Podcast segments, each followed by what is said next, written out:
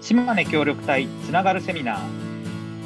この番組では島根県で活躍する地域おこし協力隊や OB、OG にウェブ会議サービス Zoom を利用して活動のお話や、えー、いろんなノウハウのレクチャーを、えー、伺っていきます。この模様は後日 YouTube などで発信しアーカイブしていきますのでそちらも合わせてぜひお聞きください進行は私島根県小田市の地域おこし協力隊 OB で一般社団法人島根協力隊ネットワークの西島和弘がお届けします。え、私はフリーランスで、え、記事映像制作とリサーチ、あとこういったあのインターネット配信なども請け負ってますので、気軽に、えー、ごあのお声掛けください。そして、この番組は公益財団法人ふるさと島根定住財団の委託事業の一環として配信しております。はい。では、改めまして、2020年10月20日収録の今回のテーマはこちら。地域おこし協力隊とお金講座です。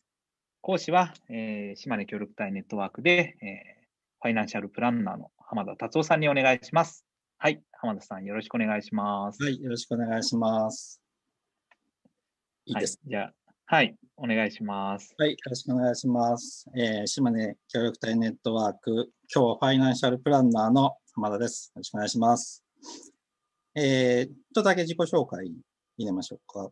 えっ、ー、と、奥出雲町の地域おこし協力隊の OB をしておりまして、え OB で、えー、と、現役の時には定住コーディネーターですね、をしておりました。UI ターンの、えー、希望者の対応ですとか、えー、職業紹介ですね、っていうような活動をしておりました。で、えー、と任期の3年目に、えー、株式会社送りのっていう不動産会社を奥出雲で立ち上げまして、えー、現在松江で行政書士の事務所と奥出雲で不動産会社を運営をしています。で、えー、今日は、えーまあ、みんな大好きなお金の話ということで、えー、ライフプランっていうのをちょっと取り上げてみたいなと思っています。で、まあ、ライフプランっていうのは、えっ、ー、と、まず何なのかっていうのと、えー、なんで協力隊の皆さんに必要だと思うのかっていうところから、えー、まあ、この講義の後ですね、あの、実際ちょっと簡易版みたいなものがあるので、ちょっとそれで皆さんでそれぞれ作ってみてもらえるといいなと思っています。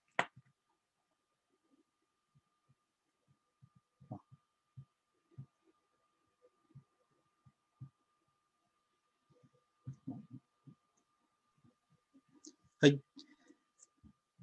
まずは、えー、ライフプランっていうのが一体何なのかっていうところなんですけど、えー、ライフプランの定義、まあ一つじゃないと思うんですけど、えー、今日のところはこういう位置づけで聞いてもらえるといいなと思っています。えー、まず、ライフプランのっていうものの、えー、一つもう、もう一つ大きな枠組みで、ライフデザインですね。人生設計、人生のこう全体の設計っていうのがあって、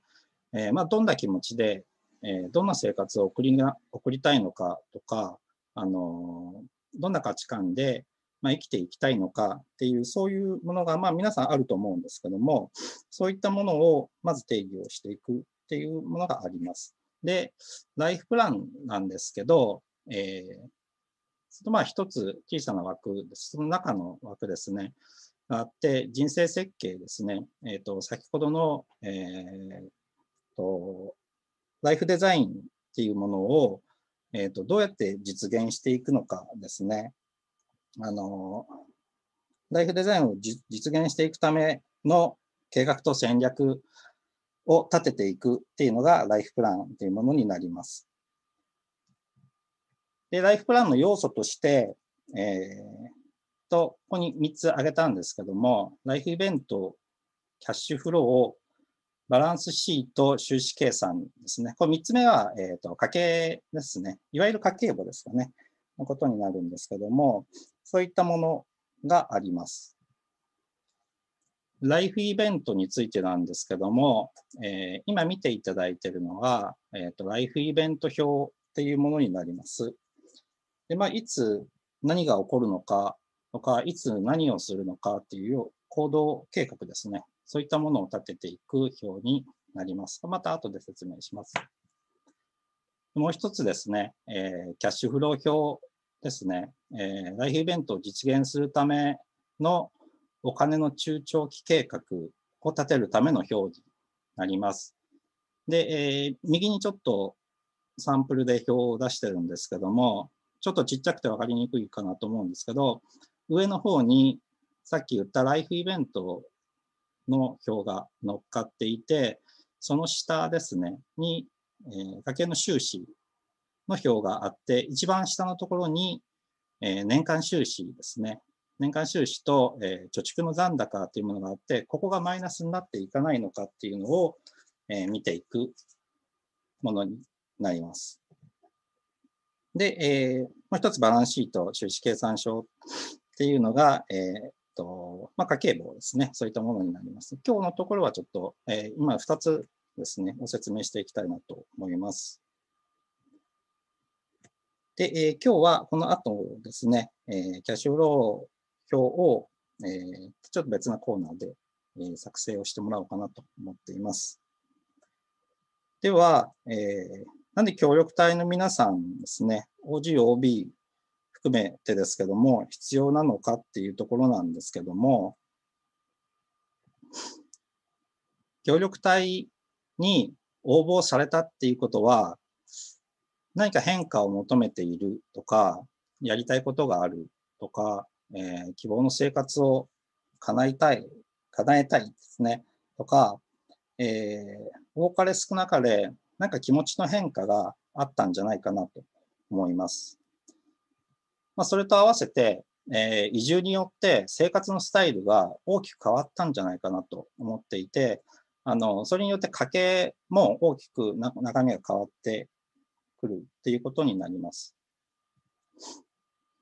と、もう一つ大きなところが、えー、任期が決まっているということで、任期後にまた生活環境が大きく変わる場合があるということですね。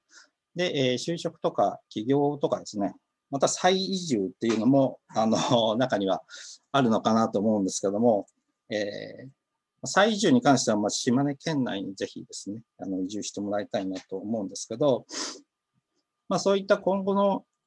あの計画に大きく影響するようなイベントがもう確実にやってくるっていうところですね。で、OBOG の方については、す、えー、で、にやってきているっていうことになるんですけども、こういう大きな変化があるときっていうのが、ライフプランを考える上ですごく最適な時期なんじゃないかなと思います。まあ、そういった意味で、えーと、ライフプランを今の時期に作成をするっていうのがすごく意味があることなのかなと思います。で、えー、前回、前々回ですかね、あの、サメさんの講師で、協力隊のロードマップっていうのを作って、作られた方いらっしゃると思うんですけども、あの、協力隊のロードマップですね、あの、まあ、ライフイベント、先ほど言ったライフイベントと重なる部分が多くって、あの、すごく重要な、ライフプランを作るのにすごく重要な資料になりますので、えーまあ、将来に向かっては、えーと、協力隊のロードマップとライフイベントっていうのは、まあ、重なってくるということになるので、これもぜひあの合わせて作成をしていただきたいなと思います。はい。で、えー、ライフプランの作成にあたって、あの、気をつけてほしいポイントが何点かあります。まず一番大事なところはですね、あの、お金大好きと言いつつですね、お金が一番ではないっていうのを、あの、すごく意識してもらいたいなと思います。あの、お金っていうのは、まあ自分が思う人生を歩むための、まあ道具でしかないので、あの、お金を貯めるとか、お金を稼ぐっていうのが最終的な目標ではないということになります。で、あの、お金がないから、あれができないとかですね、お金があったら何かしたいっていうことでは、あの、っていう考えをしていると、お金に振り回されていくというあの可能性が高くなるのかなと思います。まあ、お金がなかったらやらないっていうようなことは自分にとって、あの、まあ、本当に意味のあることではない可能性が高いんじゃないかなと思っています。えー、まあ、だからといって、無計画はダメですよっていうのが、まあ、今日 今日の趣旨なんですけども、あの、しっかり計画は立てましょうということですね。あの、お金っていうのは数字なので、あの、計算ができるっていうのをすごく、まあ当たり前のことなんですけども、忘れがちになると思うんですよね。で、あの、まあ、ぜひ、今日機会にしっかり計画を立てていただければなと思います。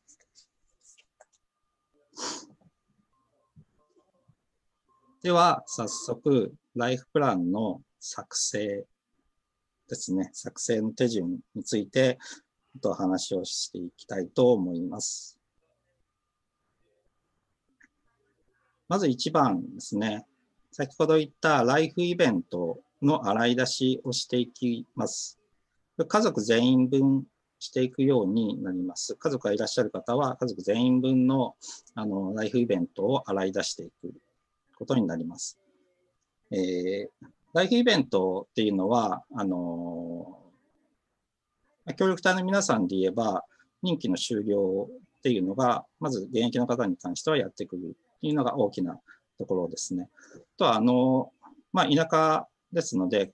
あの、車の買い替えとかですね、あの、まあ、家が欲しいという希望がある方もいらっしゃるかもしれないですね。で、えー、お子さんいらっしゃれば、教育のことですね。あの、子供がいつ進学するのか、とか就職するのかっていうようなイベントがあります。あとは、あの、旅行をしたいとか、あの、今後の希望ですね。そういったものも盛り込んでいきます。あとは、あの、起業したい、転職したいとかですね。まあ、移住したい。なんかそういうところも、えー、織り込んでいきます。で、えー、と、人生の中で大きなライフイベントっていうのが何個かあると思うんですけども、そういったものについては、大まかな費用をもう事前にあの見積もっておいて、あの計画をしていくということになります。これライフイベント表ですね。えいつ何が起こるのか、え行動計画を、え記入していくという表になります、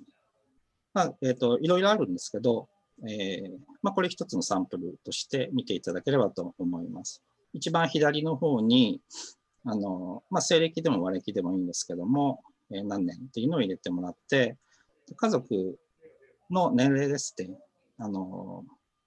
何年に自分が何歳になってるとかですね、子供が何歳になってるかっていうところですね。で、その右側にライフイベントを記入していきます。で、えー、子供がいつ進学をするのか、就職をするのかとかですね、自分が何年になった何歳になったらこういうことをしようみたいな計画があれば、そういったものを入れていくようになります。で、それについてかかるお金っていうのを記入をしていきます。ライフイベントにかかる、えー、費用の目安ですね、をちょっと何点か書いたので、えー、と見ていきます。まずは結婚費用ですね。これゼクシーさんの調べですかね。なんですけども、えー、結婚費用467万という平均ですかね、出てますね。こんなにかけないよっていう人も多いのかなと思いますけども、派手にやろうと思うと、このぐらいかかってくるのかなと思います。出産費用ですね、がありますね。ちょっと大きいところでは、教育資金ですね、一人のお子さんが、えー、大学を出るまでの資金ですね。これ大学は私立に通われた時の大体の目安なんですけども、1000万をちょっと超えるぐらいのお金がかかってくるということになります。もう少し大きいところで住宅購入費ですね。まあ、家を賃貸ではなくて購入をしようと思うと、えー、都市部でちょっと大きい家とかマンションとかを買おうと思うと、えー、まあ、島根でもこれぐらいの金額はかかってくるのかなと思います。で、えー、ちょっと皆さんにまだ先の話なのかもしれないですけど、えー、老後の生活費ですね。夫婦2人で月大体26万ぐらいは必要ですよっていう試算が、総務省のデータですけど、出ています。あとはもし何かあった時の資金をどれぐらい貯めておけばいいのかっていうところなんですけど、えー、大体60万って書いたんですけども、これが、えっ、ー、と、例えば毎月の収入が20万円で3ヶ月分で見積もった時にはこれぐらいですね。もっと備えておきたいということであれば、例えば1年分とか、えー、そのぐらい備えておくということになります。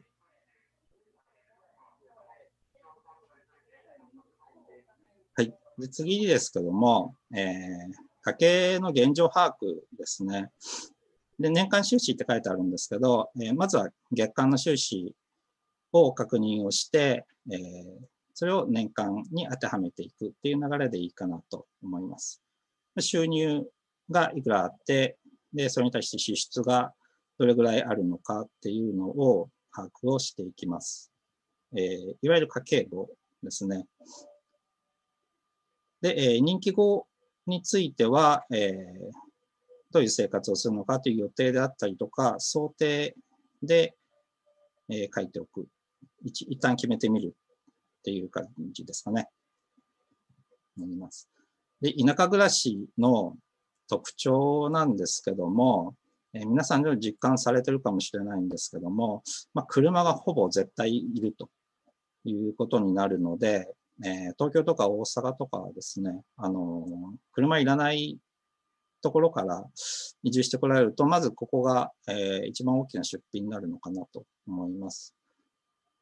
で、えー、それに対して、えー、住居費ですね、は、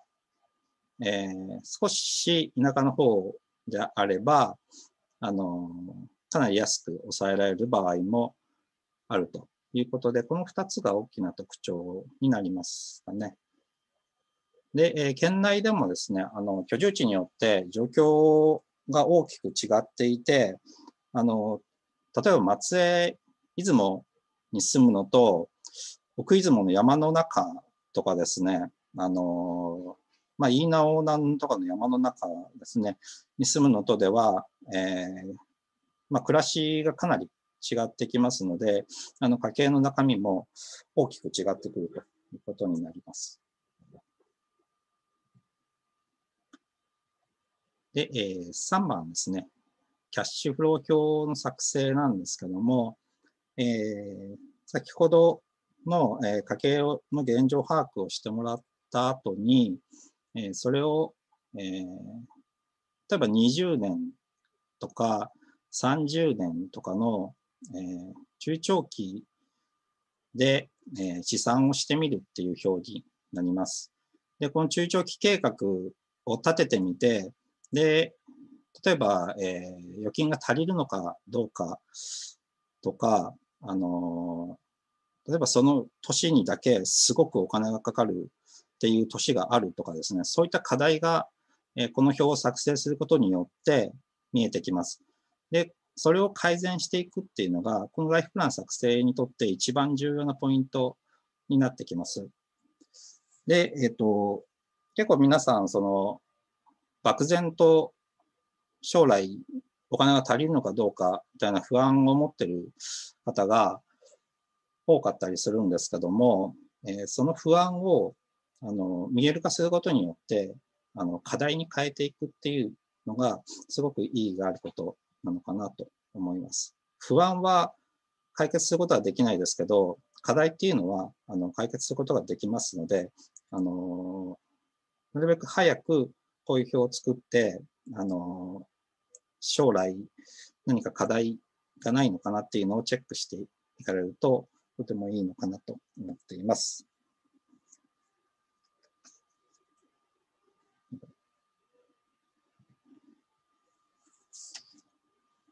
あ、これキャッシュフロー表ですね。もう一回出しますけども、一番下のところで、年間収支ですね、をつけて、貯蓄の残高等を見ていって、あの、足りなくなるところがないかとか、あの、一時的に大きな出費が出るところがないのかとかですね、そういったところを見ていきます。このままります。で、えっ、ー、と、ちょっとこれ終わった後に、あの、ライフプランの作成支援ソフトっていうのを使ってみたいなと思っています。で、えー、島根県中山間地域研究センターっていうのが飯南町にあるんですけども、そちらの方で田舎暮らし設計っていうあのライフプランの作成支援ソフトを作られていて、あのもともとは、えー、Excel 版のソフトなんですけど、あの、Web の方に簡易版が載せてあって、えー、まあ、10分かそこらぐらいで、あの、簡単に、あの、現状をまず、あの、ざっくり把握できるっていうソフトがあるので、あの、後で使ってみたいと思います。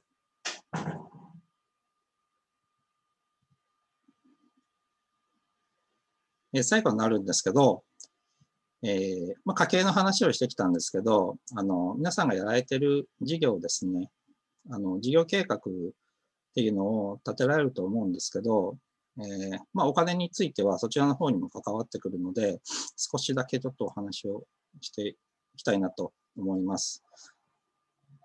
で、今まで話してきた、あの、ライフプランの作成方法も、あの、事業計画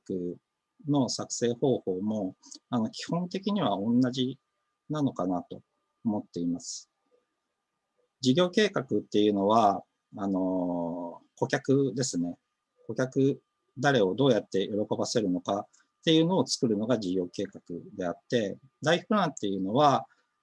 自分の嬉しい、楽しいですね。自分がお客さんなんで、自分の嬉しいをどうやって作っていくのかっていうのがライフプランになるのかなと思います。ターゲットが違うだけですね。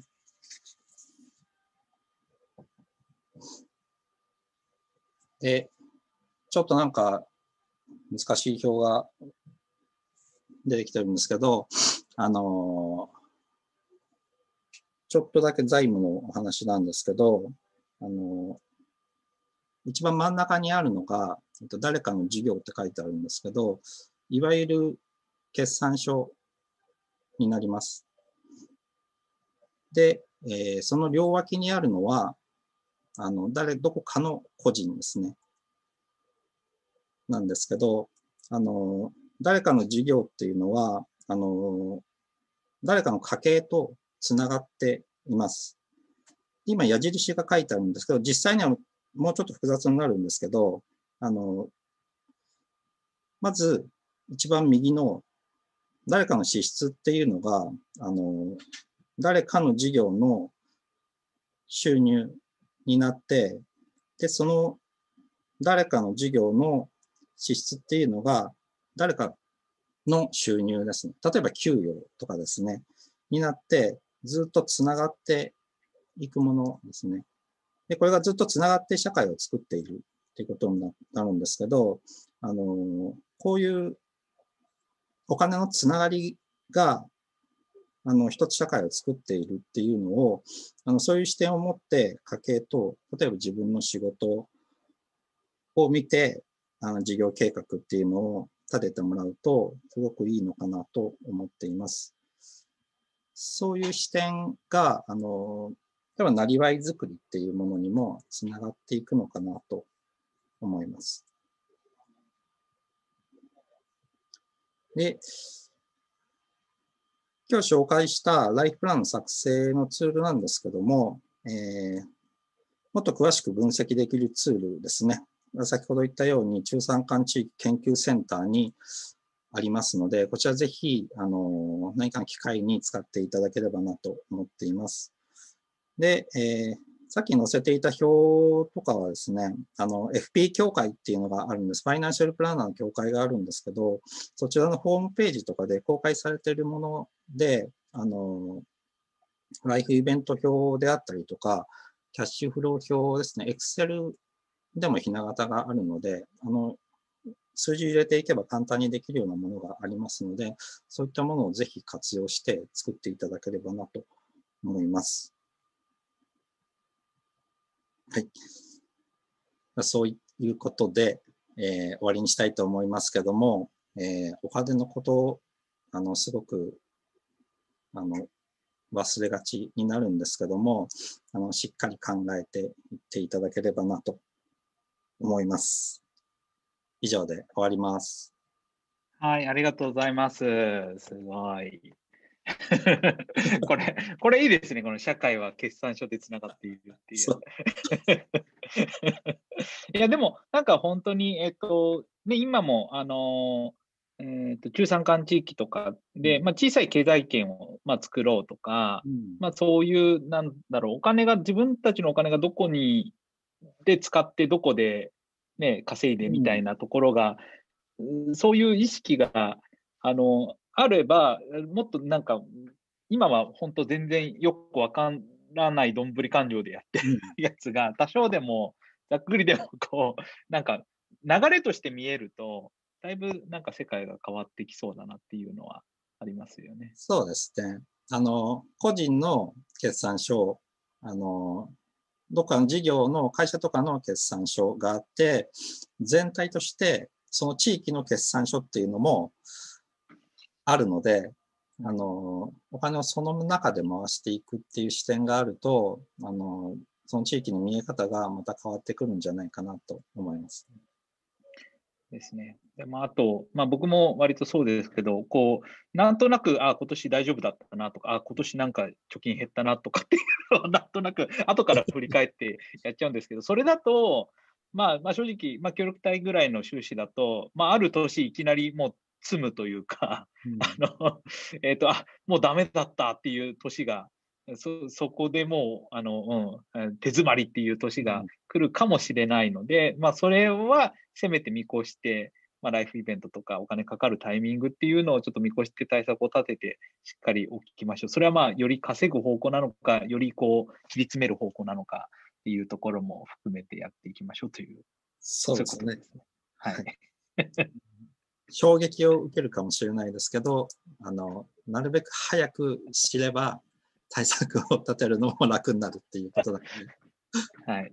ということなので、皆さんちょっとこの後、えー、しっかりやっていきましょうということで、えー、今日の、えー、島根協力隊つながるセミナー終わりたいと思います。あの、この後も月に2回、えっ、ー、と、様々に、えー、な活動に取り組んでいる島根県の地域おこし協力隊や、帯 OG の方にいろいろお話を伺ってい、えー、く、えー、形です。えー、島根協力隊ネットワークのウェブサイトや Facebook ページで、えー、また情報を発信していきますので、えー、また次回以降も、えー、お聞きください。それではまたお会いしましょう。さよなら。